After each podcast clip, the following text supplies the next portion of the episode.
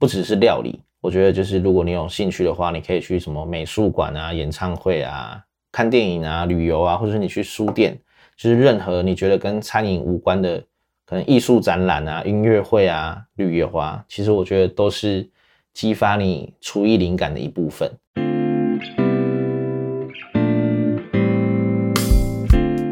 Hello，我是 Chris，这里是行人穿越道。本集录音器材由空象 s p e l l e p h a n t 赞助播出。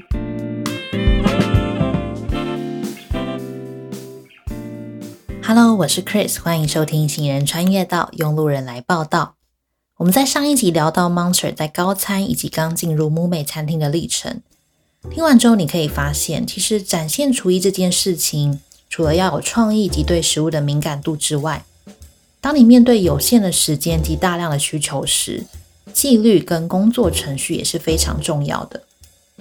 这一集延续上一集的故事，Monster 从高中毕业之后就一直没有回过家乡台中常住，因此在要去澳洲 Working Holiday 之前，他决定回台中工作一段时间，好好的陪家人。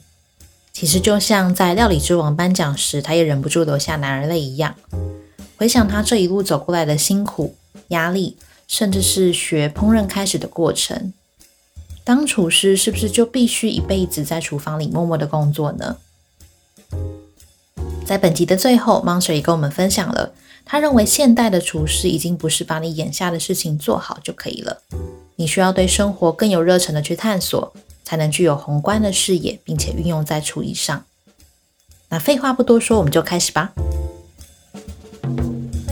呃，离开木美之后，你就回到台中，去到一家柴烧餐厅，叫做 Four Restaurant。对，可以稍微解释一下柴烧餐厅，就是我的想象，应该就是它基本上就是卖牛排嘛，或者是是烧烤、窑烤类的食物会比较多。对，其实你讲的也是没错，就是以呃，反正就是一般人可能会用炭来烹调，就烤肉嘛。对，可是柴烧它就是我们用。可能龙眼木啊、荔枝木啊，就是原木，去把它烧成就是很很热很红的一个炭，然后之后去烹饪东西，所以它嗯每一个烹饪出来的东西都是有一个木材的味道，就像有时候你去夜市，可能有些人卖什么烤咸猪肉啊，然后它是用原木去烤的，所以它的那个肉上面就会有很多木头的那些精油的香味，取决于它用什么木头。呃，像柴烧里面有很多技法是。呃，他们虽然是用木头为底，但可能会加一些什么新香料啊，或是一些稻草啊，或是一些可能不同的东西，它就有烟熏的效果，就让你那一块肉有更多不同的风味。这样。那你当初为什么呃离开摸美洲要回到台中？呃，因为其实我一直都想要去澳洲，然后因为我是台中人嘛，呃，我从高中毕业之后我就到高餐了，呃，我实习的时候在。呃，台北兴业餐厅，毕毕业之后当兵之后，我也在台北的五谷，然后就一直都是在台北，就完全没有在台中生活过。嗯，所以我觉得我想要回台中工作，然后跟家人一起相处的这种感觉，因为我觉得我离开太久了。而且你之后如果再去澳洲，又是一年。对，因为我如果直接去澳洲，哇，那我等于是完全都没有在台中生活过的感觉。嗯哼，那你之后去澳洲一样也是待西餐厅吗？米其林有一二三星嘛？对，澳洲就是有不同的评鉴制度，他们是一颗帽子、两颗帽子跟三颗帽子。嗯哼，但是三颗帽子是最顶级的餐厅。我去之前我就把一帽、二帽、三帽的所有的餐厅我都写下来，然后履历我每一间都记了，大概那时候好像六七十间吧。哇，然后回复的很少，大概五六间。其实我一开始有进一间叫 Mr. Wang，它是一个现代的中餐厅。我知道王品牛排。不是，对，反正就是对，就类似，对，中国人。然后它就是现代的中餐厅，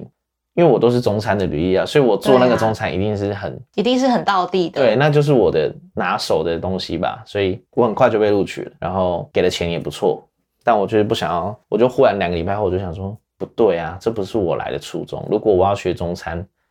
那我就去在台湾学就好了，或者我去大陆学，我怎么会来澳洲？但可能一开始，因为你会答应，也是因为回复你的餐厅不多嘛。那有答应的先去。没有什么选择啊。然后到之后，我就觉得，哎，不行，这不是我想要。然后我就再去投很多履历。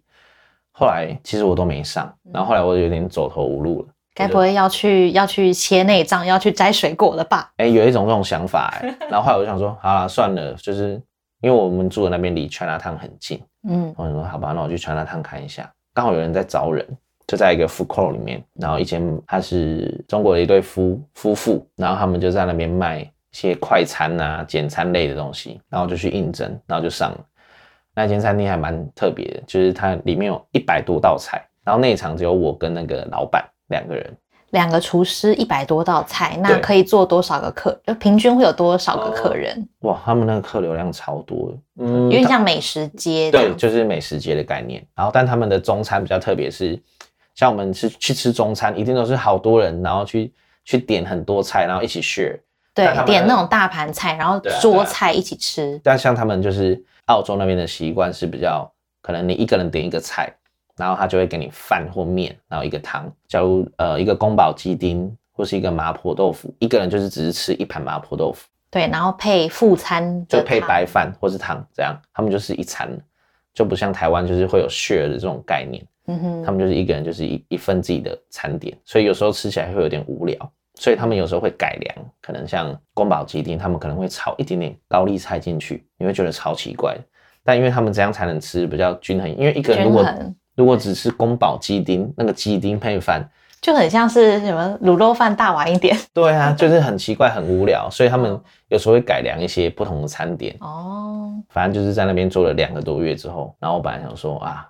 我不能再这样下去了，又觉得不能再。我想说，那那我可能要搬去墨尔本或者别的地方。嗯哼，然后我朋友就介绍我说，哎，还是你要来我这间餐厅。我说的那个三茂那间 Key。OK，所以在 f o o c o u r 之后直接晋级到澳洲最厉害的三茂餐厅。而且我去的那一年，他们还得了澳洲最佳餐厅。那你进去也是算做 Commis 嘛？因为一开始进去。对，呃，通常你在外面工作的人去那边都会被降一阶。就假如你在英国的米其林餐厅当副主厨好了，嗯，通常你过去都会被降成领班，或是你本来是领班都会被降成副领班。对，除非你真的很厉害，他们才会让你直接挂那个位阶，不然他们其实都是还是靠里面的去升职。对对对，他们还蛮希望让待久一点的人可以呃顺利的升职，这样。嗯，因为 Key 是在澳洲最好的餐，你可以说是最好的西餐厅吧，三茂。那我在想象它的厨房应该是非常的东西都很齐全很大。那您那时候有想说哇，我真的进到一间呃我理想中的西餐厅了吗？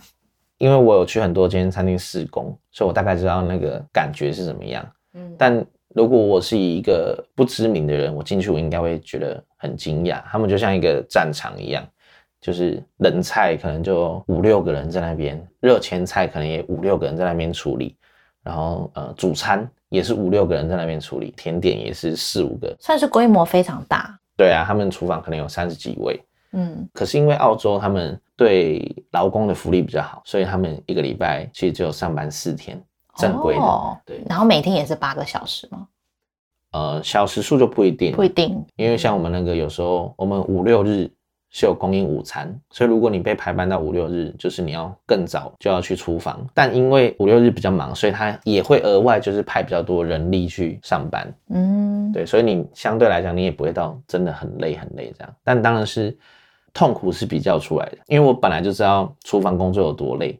所以我才会觉得还好。但如果你是一个白纸，一般人进去你会觉得你可能会被吓到。对，因为早上可能九点上班，然后到晚上呃十二点一点，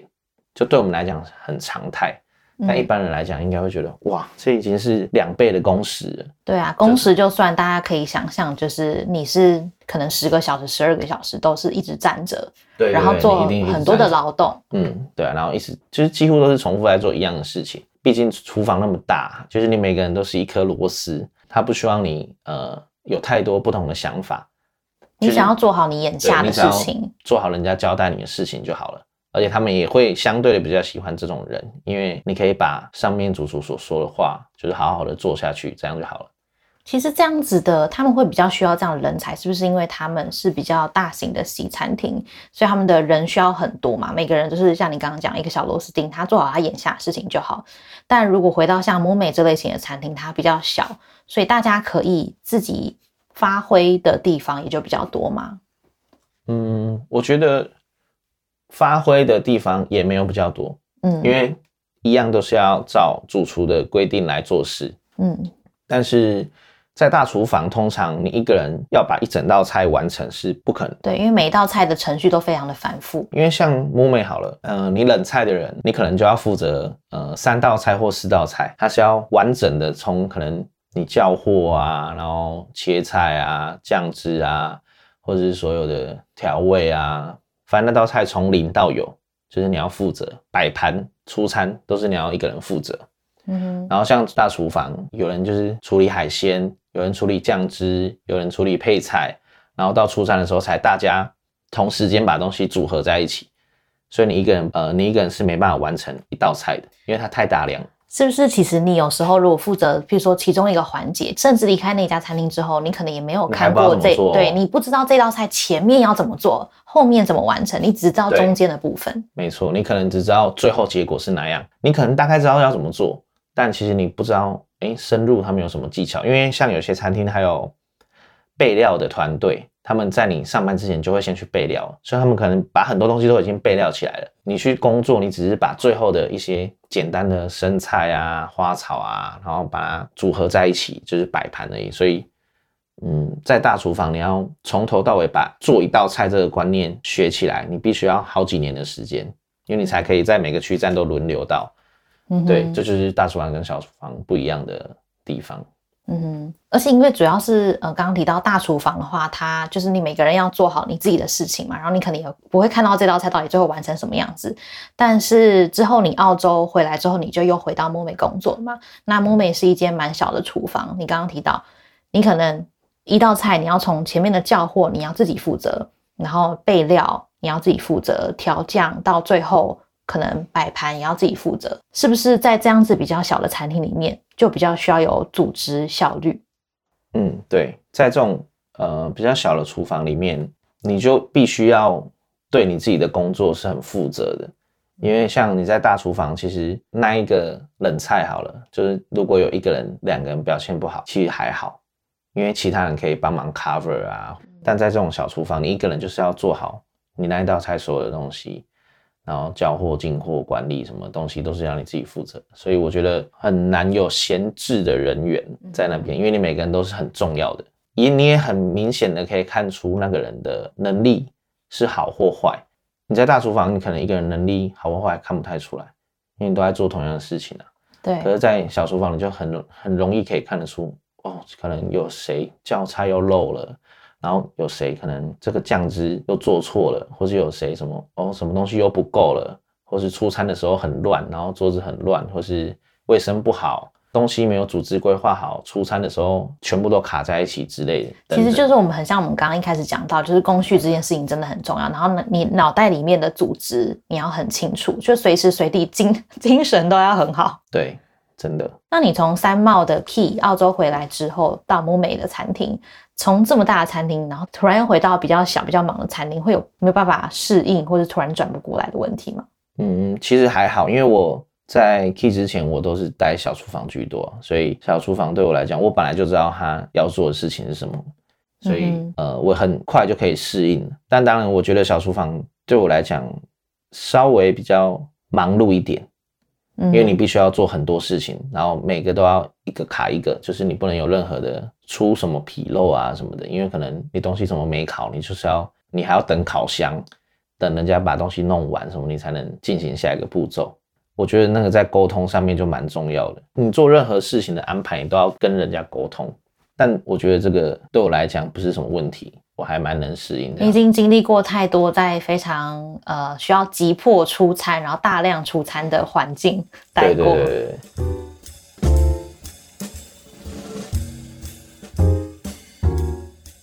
那因为你是在澳洲的前后都待过木美这一家餐厅，其实你算是从领班升职到副主厨的位置。那你认为在木美工作的经验里面，对于你厨艺上或是管理上有什么样的影响吗？在我当副领班领班这段时间，其实我会觉得，哎、我好像学够了，好像这东西就都这样啊，没有什么变化。可可是其实，在一间公司越久，你会就是了解更多你本来没有想象的事情。你会用不同的角度去看对，这家角度也不同。因为像我可能觉得，哇，我每一道菜都会做了，就其实我觉得好像没有再待下去的意义。这就是很多现在年轻人都会这样想，他会觉得，哦，我到每一间餐厅，我就是哦，我会做那边的菜了，那边我菜都我都熟悉了，这样就好了。但其实我从领班到副主厨这段时间，我觉得是学最多的吧，因为你要开始管成本，然后你要排班啊，你要把对的人放在对的位置，也蛮重要的。所以有些人他明明就是不适合去做烤肉，或是去做主餐的东西，可是你硬把它卡在那个地方，尤其是对这种小厨房来讲，它又是一个很致命的关键，因为主餐可能最重要，所以你不能把不熟悉的人派在那个位置，或是你把一个很厉害的人派在一个很小的那种前菜啊什么的小区域。所以我觉得当到比较高的位置之后，就不是只是在顾做菜这件事情，就你要顾很多可能有活动啊，或是你要跟主厨一起研发菜色啊，嗯或是跟下面的人沟通，然后让他们可以跟着你一起前进成长。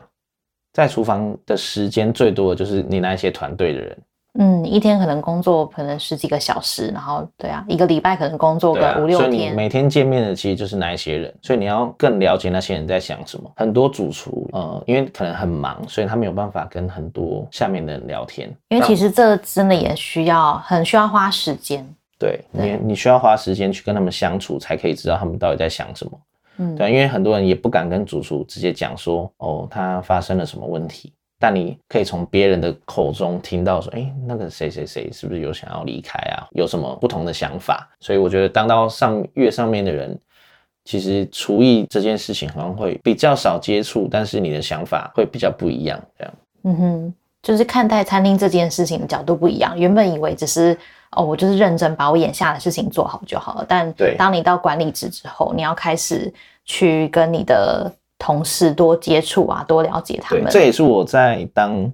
领班、副领班的时候我没有体会到，因为我会觉得，哇，怎么主厨、副主厨这么爽？怎么在那边弄电脑啊？就是没什么事做的感觉，就是也不用备料，然后就只是来确认东西什么的。但其实当我到这个副主厨这个职位，我才发现，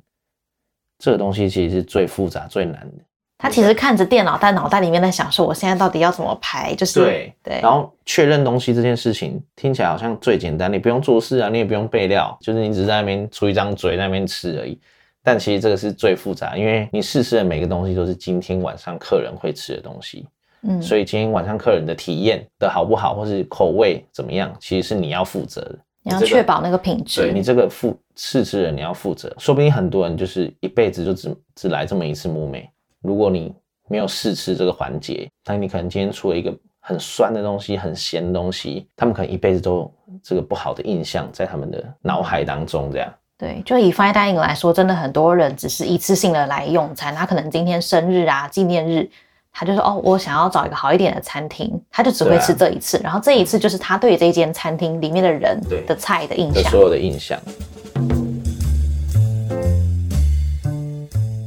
那在你呃从高三毕业之后，到当伙房兵，然后回到台中的柴烧餐厅工作，去到澳洲跟在母美，你在不一样类型的餐厅待过，学到的东西也都不一样。那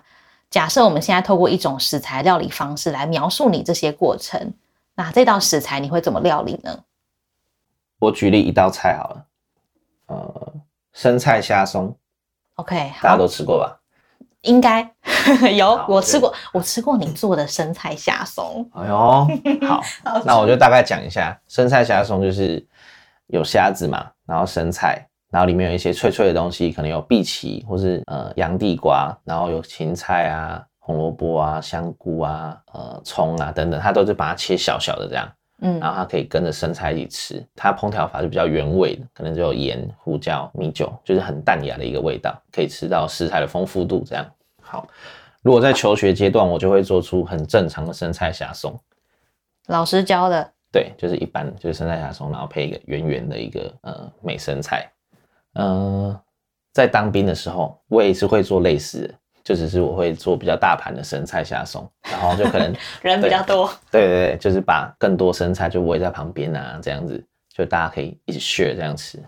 然后在柴烧餐厅的时候，我可能就会把生菜换成罗曼生菜，然后我可能就会稍微在那个柴火上面炙烧一下，让那个生菜有一个炭烤的味道。然后我虾子我也不会切的碎碎的，我会把虾子直接拿去柴烧那边涂一点涂一点油炭烤，那大只大只的虾子，然后下面有一些碎碎的料，就是你想象是一个罗曼生菜。然后上面放一些碎碎的料，跟炭烤过后的虾子，然后跟一些呃自己做的特别的美乃滋，这样，这是我在柴烧餐厅会做的。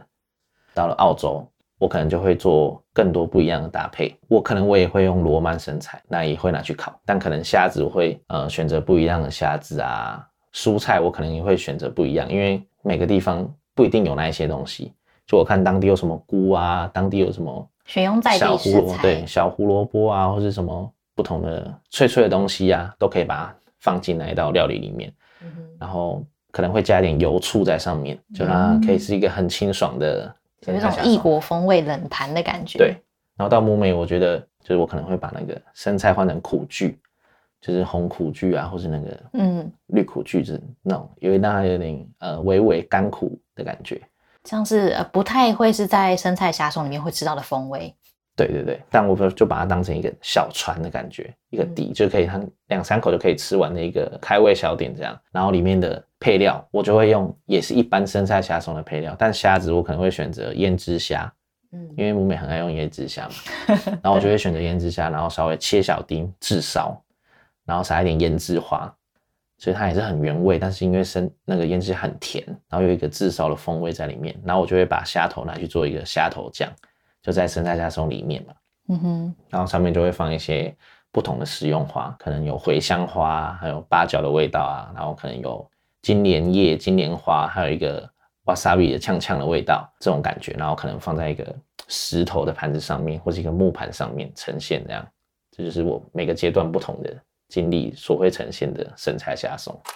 哇，我这边会帮你上一个拍手的音效。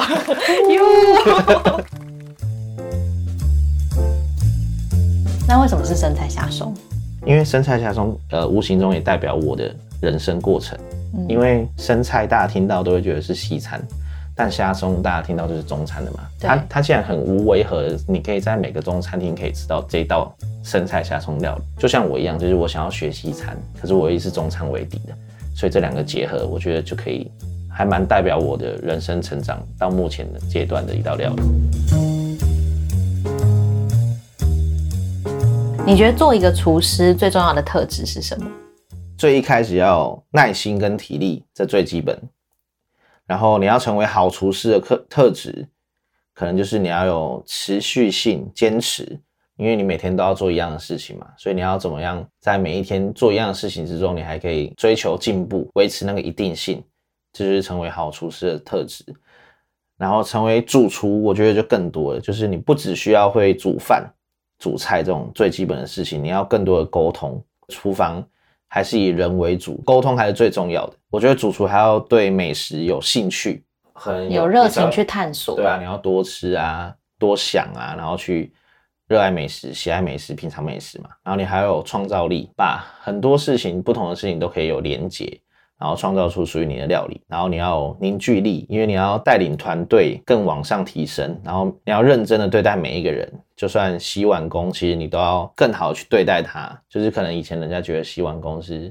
随随便便，就是其实洗碗也是一个非常重要的角色，因为它等于是你这一整个在运作的 team 里面其中一个 team member，你少了。帮你洗碗的人，你根本就出不了餐。真的，如果有尤其是要翻桌的那种餐厅，如果少了洗碗工，哇，你那一碗就是忙翻了。你可能内场的人、外场人都要去帮忙洗。对，然后再来就是你要有沉稳的个性，就是因为每天都会发生不同的事情嘛。然后你需要在面对事情的当下，要怎么样冷静沉着的看待每件事物，然后处变不惊的解决，然后完成任何事情。然后我觉得厨师现在要学的东西更多了，不只是料理。我觉得就是，如果你有兴趣的话，你可以去什么美术馆啊、演唱会啊、看电影啊、旅游啊，或者是你去书店，就是任何你觉得跟餐饮无关的，可能艺术展览啊、音乐会啊，其实我觉得都是激发你厨艺灵感的一部分。这些我觉得都比你在厨房想菜然后想破头还要还要有用。所以，所以如果你是一个